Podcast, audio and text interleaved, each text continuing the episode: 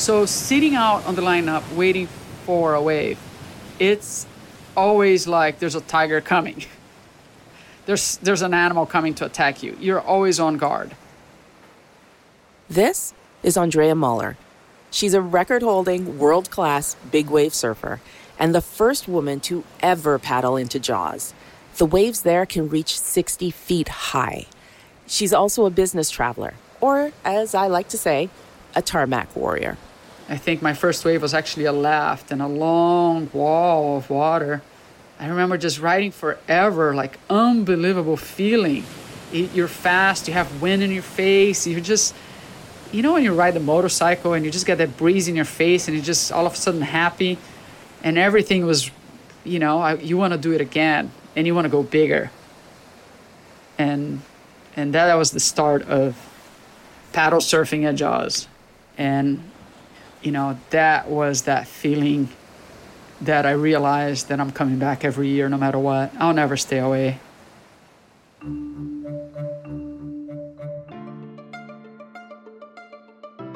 Hi, everyone, and welcome to episode 1 of Tarmac Warriors, a 3-part podcast from SAP Concur Solutions. We are all about exploring where business travel is going through the eyes of some of the most extraordinary business travelers out there. I'm Heather Greenwood Davis, your host, and today's episode is all about safety. Our conversation begins in the Hawaiian Islands, just off of Maui's North Shore, at one of the most infamous surf breaks in the world, Piahi, otherwise known as Jaws. Hi, Andrea. Hi. So for anyone who's not familiar with Andrea, she is an icon. Not only is she a record-holding surfer, she's also a champion for women's rights and equal pay in the sport. And she's a full-time paramedic. So her life revolves around risk assessment and safety on this really deep level. Before we even get into that, Andrea, I'm wondering if you can tell us about how you got started in surfing. I was born in Brazil. I was raised by a family that chose to live on a small island, and we pretty much grew up on the beach. My dad had a marina, and he exposed us to the ocean. You know, my whole childhood was in the ocean. So as a young kid, I wanted to surf, but it was kind of a prohibited thing. My parents had a little bit of a idea that surfing was a stoner thing, you know, not a serious sport, and you know, only now surfing is in the Olympics, right? Like you see how much growth we still have in surfing to go, you know?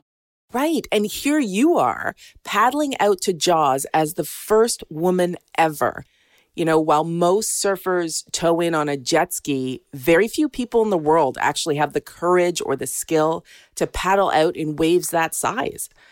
How important is safety to you on a day like that?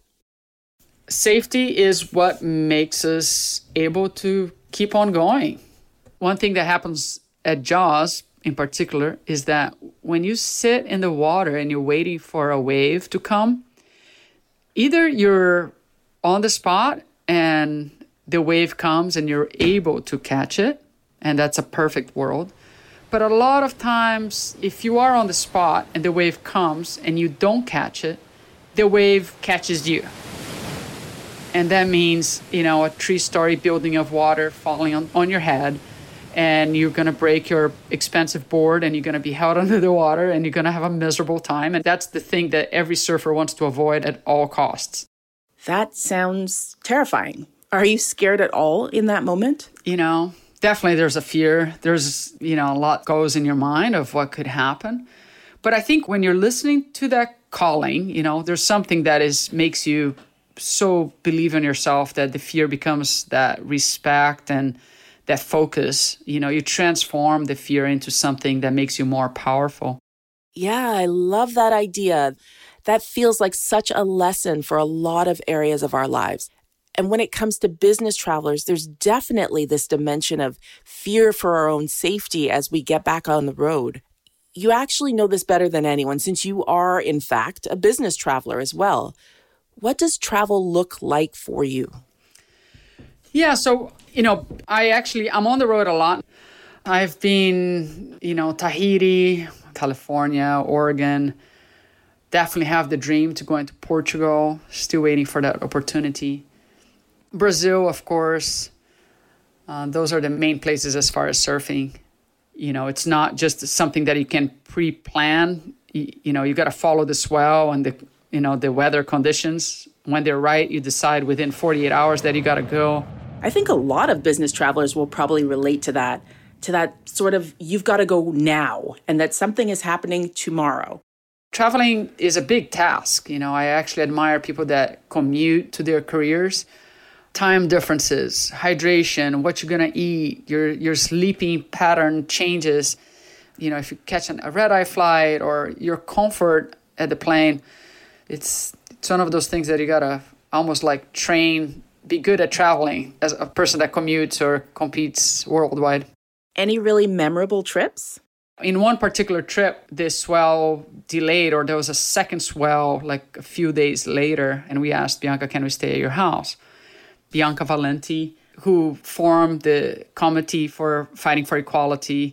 And in that particular, staying a little longer and cruising in San Francisco and getting to know the city. And then the swell arrived and we all kind of broke our own little records. And we ended up forming a kind of a team to fight for equality. And it was one of those trips that changed who I am forever and actually changed the story for women in surfing. Yeah, not everyone can say that on a trip, you know, delayed trip home, that they managed to change everything for women in their sport. Right. Sometimes great things only happen because you made that business trip. Right. You know, it's one of those things like with some careers or some jobs, you can get on a Zoom meeting and we can kind of make that meeting happen. But in the athletic career, you know, if you don't go there, you're not surfing that wave, you know. You really miss out if you can't travel. You can't break a record if you don't go for where the record is, or you can't make that friendship if you don't spend time with those people from other towns and different cultures. Traveling is a key, I think. Talk to me more about safety and big wave surfing. When we talk about the risks, what are we talking about? The biggest risk, I think, on big wave surfing would actually to harm yourself. And first thing that comes to my mind is drowning, you know, where you get held under the water for a long time. You know, other risks that are big there is, you know, you cutting yourself or you not having the right equipment to actually help you surf the wave the way you want it. And, you know, there's people around you as well. There's tons of surfers around you and the boards are really heavy. So if you actually accidentally drop on somebody and your board hit that person, you can actually harm someone else. So you're not just there on your own surf journey in your own little wave. You got to watch for others, and it's competitive out there. Which, of course, is very true in travel as well. You are never alone when you're in transit, especially with air travel. You have to be very aware of your surroundings, just like on the wave. Yeah. You know, the ocean will humble you very shortly if you don't know how to read it and respect it. But it is something that you don't have control. You know, water, the wind, the force, the current. There's a lot of forces that are against you if you don't know how to work with it. Yeah. And it's sort of like when a business traveler is out traveling on their own. You know, you have to entrust your fate to this vast travel ecosystem of airports and airlines and hotels and cars. And it's all really totally out of your control. So the question often becomes, what can you control? How can you be as prepared as possible? Yes, I think that there's a few important things. One is being in shape and being physically ready, obviously. But another thing that people forget about is the mental part of it, not just believing in yourself, but I think if you're organized with your equipment and having that mindset that you got everything that you need to make it happen. You know, I have my fins, I have my wax, my leash is attached, my jet ski, the plugs are in, I have fuel. So preparing yourself for the big day, whatever big day it is in your life, preparing yourself, having that second toiletry bag that is ready. It's huge. It's half the battle, I think. Absolutely. You just ask any business traveler who arrives in destination without the plug for the computer, right? Right. Your charger. Yeah. And the business traveler equivalent of all that prep is really packing all the right things and thinking ahead. Not only are we now bringing the right clothes and all the electronics, but now we also need hand sanitizer, masks, our own snacks, proof of our negative COVID test. What qualifies as essential is constantly evolving. Something that's probably a new essential on your packing list is the personal surf inflation vest, right? Can you tell us about that? What a change in the surfing world, in my opinion, the inflatable vest kind of did, right? So it's this little jacket that you wear and it has a bladder in it. Imagine like it's actually almost in the shape of a lung. And this bladder is deflated, so it's not really affecting on how you're laying on the board. And then you have 2 or 3 or 4 CO2 cartridges, kind of like the cartridges that people inflate their bike. And when you're wiping out down under, you have a little cord, by your neck that you pull and inflates. And now you're like a puffer fish. You're going to go up to the surface and you're basically going to be a puffer fish on the surface until you deflate the vest. Ironically enough, some of the early ideas actually came from airplane vests. This is Andrew Reinhardt, who leads Patagonia's R&D for all things surf-related and innovation-related, including the revolutionary PSI vest. And it essentially inflates about the equivalent of 3 Coast Guard life vests in about 3 or 4 seconds. So what that does is it basically just adds a lot of positive buoyancy and will start to rise you to the surface. The nice thing about it as well is once you're on the surface and it's inflated, you have a handle that you can pull to deflate it in case you need to dive under the next wave. So the ability to manually pull the vest and manually deflate it really adds to the versatility of it. Sometimes users find themselves really close to the rocks and, being an inflated beach ball isn't always the best situation to be in. So, yeah. The idea of an inflated beach ball close to rocks definitely paints a picture there. Absolutely. Do you think the surfing community at large feels significantly safer when they wear this tech, even if they never use it? I mean, for me, I feel safer on a plane knowing that the vest is there under the seat, even if I never have to pull it out. Definitely. There's a couple ways to look at it. These new products are awesome, and yes, they are helping surfers push the limits. 100%, but I think there's also this false sense of security that comes along with it. And that's why Patagonia requires you take a big wave safety course before you're allowed to purchase it. And, that way we can kind of really get to the bottom of some of these things and let people know, like, hey, like this isn't just, the silver bullet. It's really just, again, just another tool in the quiver. But really at the end of the day, the outcome of all this is everyone's just thinking about safety more.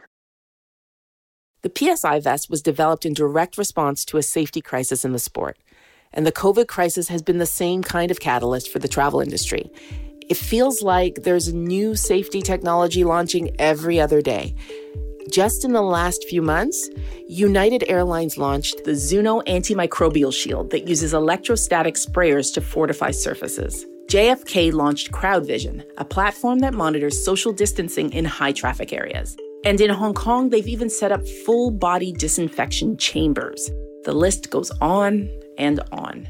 We had the chance to speak with Elliot Kreitenberg of Dimer UVC Innovations about one of the most exciting new pieces of safety tech, an ultraviolet light system that disinfects the entire interior and virtually all the surfaces of a commercial aircraft in under 10 minutes. Hi, Elliot. How are you? I'm doing well. How are you? I'm good. So why don't we start with you telling us a little bit about who you are and what you do?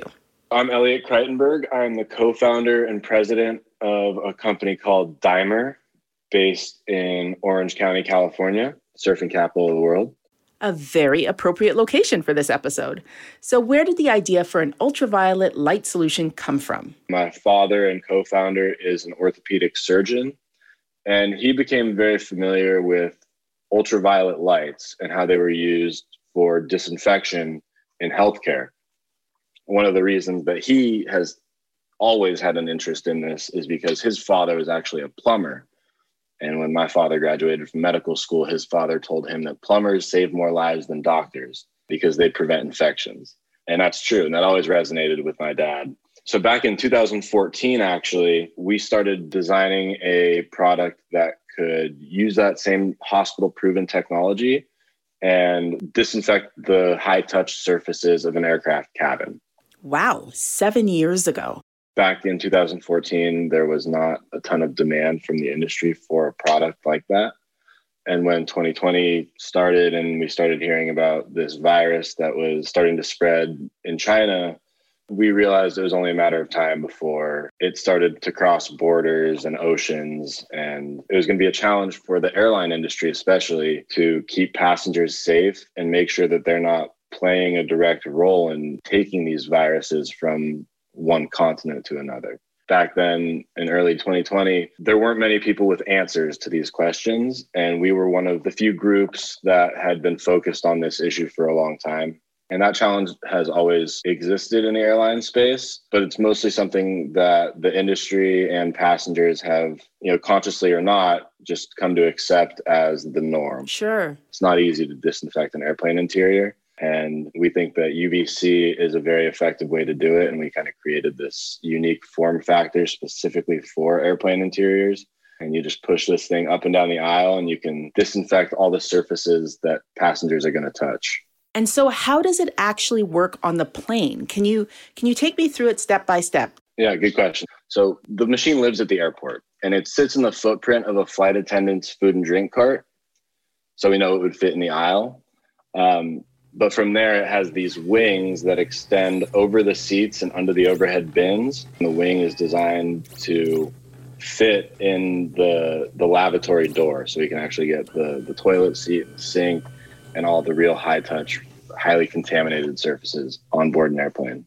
And then it would be on and off before passengers board. And you're doing a very effective and efficient and consistent job. And in terms of how the UV light actually works, what is it actually doing to the virus?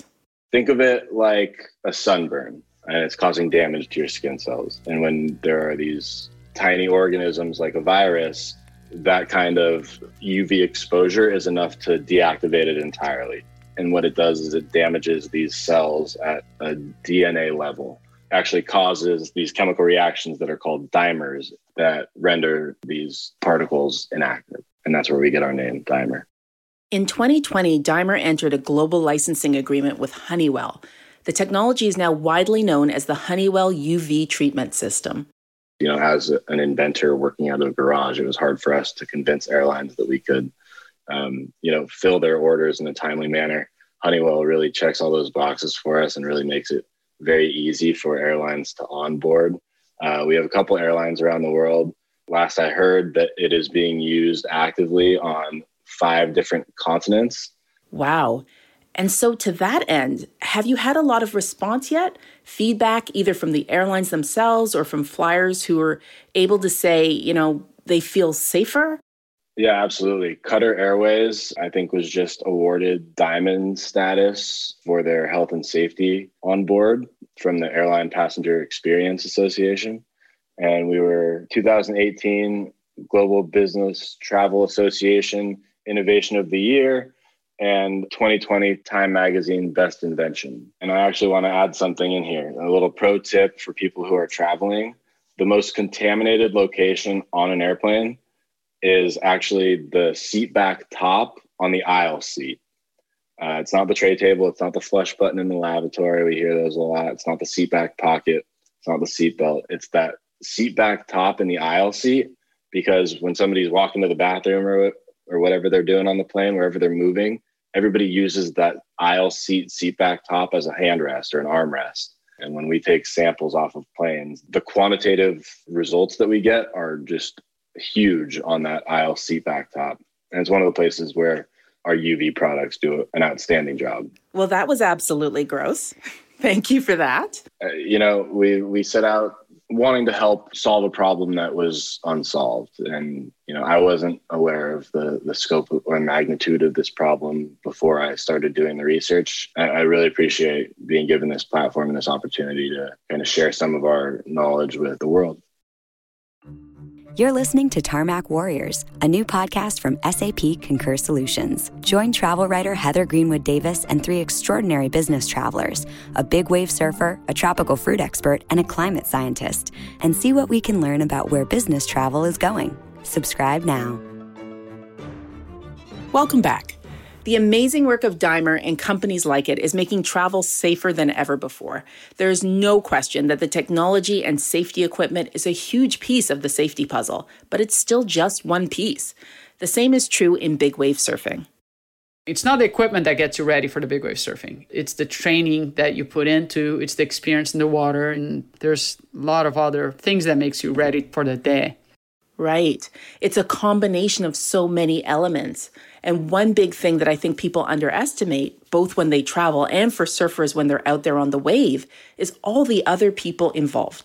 It's becoming more and more, it's all about the team, which is kind of funny because surfing is the kind of thing that's just you and your board in the ocean and you can go out there, catch some waves and go home. But big wave surfing is different because we need eyes on each other. And my team is the one and only Yuri Soledade. He's an incredible surfer. He's from Brazil. Usually, our goal is to have two jet skis. And one jet ski is the safety jet ski, just for the rescue. And then I'll come in with my jet ski, and there I have my paramedic gear. I actually have an AED, tourniquets, hydration, electrolytes, food. And with that, we're able to stay all day. So this idea of the surfer as being alone on the big wave is kind of a myth. While every surfer is dropping into a wave on their own, there's always a team of people whose focus is 100% on that surfer's safety. It's the same for business travelers, whether we know it or not. There's a team of people whose only job is to make sure you're safe from the moment you depart to the moment you arrive at your destination. As a passenger, we tend to think most of those we interact directly with, the gate agent, the cabin crew, occasionally the flight crew if we happen to see them go by. But beyond them, you have even the airplane support teams, the maintenance teams, the catering teams, air traffic control, airport operations, and then everything that spills out from that just supports travel, rental cars, parking, food and beverage, restaurants. This is Tom Sanderson, Director of Product Marketing at Boeing, who serves as a part of Boeing's Confident Travel Initiative. It's a specialty group that works with airlines, global regulators, and industry stakeholders to enhance existing safeguards and develop new solutions to ensure the health and safety of everyone involved in air travel. Basically, all of the work we do to restore confidence in traveling by air, even in light of the coronavirus pandemic. Since the initiative was formed in April 2020, they've done an incredible amount of work to understand the state of aviation safety. If you're hesitant to return to the skies or to send your employees back out on the road, you can take comfort in knowing the sheer volume of professionals dedicated to your safety. And Tom has an encyclopedic knowledge of them all. So huge industries, in some cases brand new industries, are making their livelihoods, keeping us safe and allowing us to continue to travel. Now, obviously, the issue of safety in air travel is nothing new, but I'm curious, how was focusing on safety just in the last year different? In almost all aviation safety threat mitigation, you work in layers of protections. You never assume that one thing or there's no one magic bullet that's going to solve all of your problems. You have to address it from tip to tail, in some sense, or door to door in the travel analogy. Ah, yes, the no magic silver bullet analogy. We heard that one for big wave surfing as well. Safety has to be multidimensional, right? So, okay, take us through the layers. The first layer really was don't fly if you have symptoms. We were doing temperature screening. And the real point of that was try not to have people that are potentially infectious even enter the air travel system. That's your first layer. First layer, don't let anyone infected on the plane. Got it. But you can't assume that no one will ever travel while they're infectious. So the next level is to protect the airplane itself and keep it free of viruses so that you're entering into a clean environment. And that was really the major focus early on. And how did Boeing tackle that? We actually were the first ones to do what was first of its kind in the world testing on live virus. So we actually took an actual airplane, used a human safe virus called MS2 that's actually more difficult to kill than coronavirus, applied it to the airplane, and then in our partnership with University of Arizona, cross-correlated those on-airplane virus results to coronavirus. So we've got that full chain of proving it's not just a lab thing, that as used in the field with real techniques and real people on real airplanes, we can successfully kill coronavirus. So that was a big boost to the confidence and sort of the size and scope of the toolkit that we can provide to all the airlines. Wow, that's amazing. So that was the second layer, protecting the airplane itself from the virus. Then the third part was assume that even though we had a clean airplane and that we had good testing and screening, we might have an escape, an infectious passenger might get aboard. Make sure that that person cannot transmit the virus to anybody else on board, both passengers and crew. And the really good results from that work is that we don't need to make any significant changes to the aircraft itself. Basically, commercial airplanes have three major features that make aerosol transmission of infectious particles really difficult: air filtration, air flow, and the airflow pattern within the plane, which goes top to bottom, not side to side or front to back, essentially causing an isolation effect. That set of layers combined has resulted in the data we've seen now over the course of more than a year, which is under 60 known onboard transmissions on commercial aircraft out of well over 1 billion passengers flown. Wow. I actually double-checked this stat because it was so impressive to me. And he's right. According to IATA, more than 1.2 billion passengers have flown on more than 16 million flights. But there's been less than 60 cases of suspected passenger-to-passenger transmission onboard airplanes in the last year. What does all this mean for business travelers? The economics of airlines rests on premium and business travel. And so we should never do anything unsafe, but there's certain things that face-to-face needs to be, or there's certain kinds of relationships that don't work over Zoom.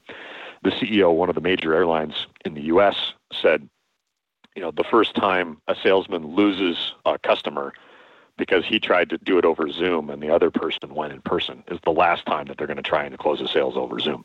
Yeah, that's probably true. Healthy airlines are a benefit to all of us, to allow us to travel at frequencies that we want, to destinations we want to go to, at fares that we're willing to pay. And business travelers are, in a lot of cases, the economic engine that makes that all possible. So to the extent we can, the health of the industry is somewhat in our hands too. So what lessons have you learned along this safety journey? The global cooperation was a huge takeaway. I've never seen this level of early and complete transparency between traditionally competing OEMs, between airlines, between airport authorities and regulators. No good comes to any of us from withholding information or trying to compete in an environment like this. Just the degree of cooperation and openness was really fantastic to see. When it comes to safety, that is a huge lesson. We saw it in the scientific community with the development of the COVID vaccines. Tom sees it in the commercial travel ecosystem, and we are seeing it in the big wave surfing community as well. 10 years ago, a particularly tragic death in the sport inspired a grassroots, surfer-led movement and the formation of BWRAG, or BRAG, an advocacy and training organization created by some of the biggest names in the sport. So BRAG stands for Big Wave Risk Assessment Group. BRAG really was born, I would say, in the heart of chaos. This is Brian Keaulana, a local legend in Hawaii. He can trace his lineage back to Hawaiian royalty, and he's widely recognized as the father of ocean safety. He grew up as a professional surfer and also a lifeguard. My father being one of the original lifeguards. I was born and raised on the island of Oahu, Makaha to be specific, on the west side of Oahu, and learned a lot from our culture about the ocean and applying those cultural knowledge into what we learned technically from ocean safety. I mentioned that Bragg was started after one fateful day when a surfer, Cyan Miloski, was held under by a wave at Mavericks, and none of his friends, the other surfers, could save him. There and then they decided there had to be a change. So Bragg was the birth of training surfers. This was the start of a big shift. The community decided to take responsibility for themselves and each other, with the goal that eventually everyone on the beach or in the water could save a life. So, in the ocean, it's always that chaos that happens, when you don't expect things to happen. How do you create safety where safety doesn't exist? And getting people educated as not only as an individual, but as a team. It's kind of that fine line between understanding beauty and the beast. So, a lot of times we go to somewhere, we only look at the beauty of things. We look at the surface of things. We see the nice waves or the blue skies or the swaying palm trees, but we don't see the beast, the dangers, the hazards, the source of the dangers that create those risks. And you can still create those beauty as long as you understand how to coexist with nature. I think this rings true with travel as well. When we think of business travel, we romanticize it. We think of the adventure, the excitement, the exotic places and valuable interactions we'll have. We don't want to have to think about the scary stuff. But at a certain level, we are responsible for understanding the risks we take when we head out on the road. And we could learn a lot from the Bragg ethos. I come from a different world, right? We all watch one another. When something happens, we all stop surfing and we get to, helping out in getting that person out of the water, dealing with what's needed on hand. And everybody gets involved. So, I always preach and say, it's not that the land divides us, but it's the ocean that connects us. Wow. Thank you, Brian. Thank you. Andrea, talking to Brian about Bragg, that passion he has for that collective responsibility feels so powerful. You've been really involved with them as well, right? Yeah. And in the past few years, basically they adopted me as one of their instructors. And, they're definitely trying to have the course, worldwide. So if worldwide everybody has that same idea, then we can all work together no matter where we're at. Yeah. This is what Tom from Boeing was talking about too, the impact of global cooperation when it comes to safety. And I think that's true no matter what context you're in. When we talked safety and I knew that I had a responsibility for the women ahead of me. Like if I'm the first woman to paddle at Jaws and something happens to me, it's going to be harder for the second woman to come in and paddle at Jaws. But if I achieve, I know that I'm going to motivate and inspire, and they're going to come like they did, And now we have in the World Tour a division for women. Now we have equal pay. So, it's taking this safety feeling or this, the risks, transform this into make a safety plan and actually make it happen for the next generation. So really, when we're talking about safety, we're talking about your legacy. Right.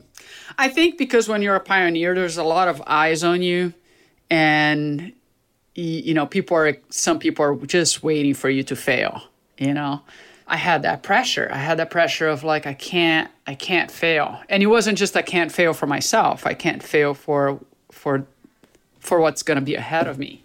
I can't fail for women. I'm an advocate for equality, so therefore I feel like I need to really be careful and represent the women well. When we started this exploration of safety, it was really just on this very nuts and bolts level. What are the risks? How do you approach mitigating them? Whether you're on a surfboard or in an airplane. But as I listen to your story, I think what you're pointing out is really profound, especially about safety. It's this door to our future so that we can come back tomorrow and the next day. And what that means is it's actually a door to our hopes and dreams. For our listeners, I think that dream might be whatever business goals they have, whatever wave they're chasing, whatever ambitions drive them to be tarmac warriors.